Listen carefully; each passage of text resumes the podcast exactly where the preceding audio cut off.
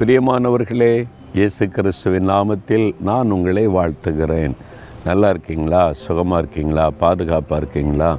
ஒரே துர்ச்செய்தியாக இருக்குது. பயங்கரமான காரியம் நடக்குது. எப்படி தான் நம்ம வாழ போகிறோன்னு தெரில அப்படின்னு கலங்குறீங்களா?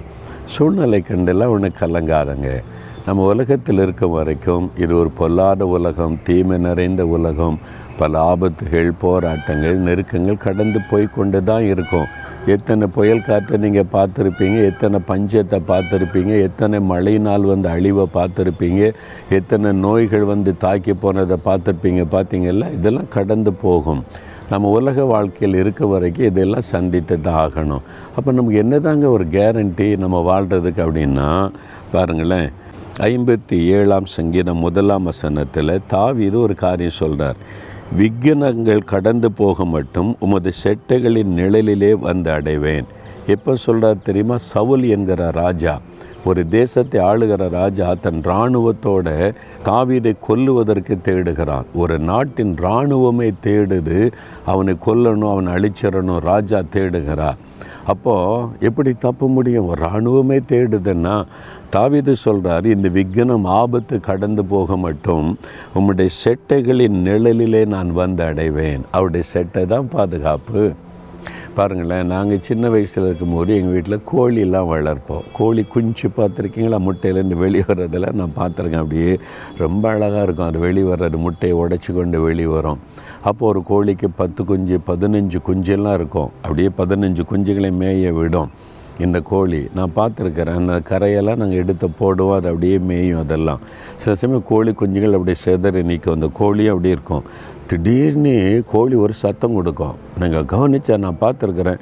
இதே தலையை திருப்பி பார்க்க வினோதமாக ஒரு சத்தம் கொடுக்கும். என்னென்ன ஆபத்து அலாம் பண்ணும் குஞ்சுகளை தூர இடத்துல நிற்கிறதில்ல பருந்து மேலே பார்த்தீங்கன்னா பருந்து வராது. குஞ்சு தூக்கிட்டு போயிடும் அவ்வளோதான் சாப்பிட்றதுக்கு. அந்த ஆபத்து தன் குஞ்சுகளுக்கு வந்த உடனே இந்த தாய்க்கோழி ஒரு சத்தம் கொடுக்கும். கொடுத்து அந்த ரெக்கையை விரிக்கும் பாருங்கள் பதினஞ்சு கோழி குஞ்சும் உள்ளே வந்துடும் எல்லாத்தையும் அப்படியே மூடி பதினஞ்சு கோழி குஞ்சு கூட அப்படியே மூடிக்கொள்ள அந்த கோழி அப்படி ரெக்கையை விரிச்சு.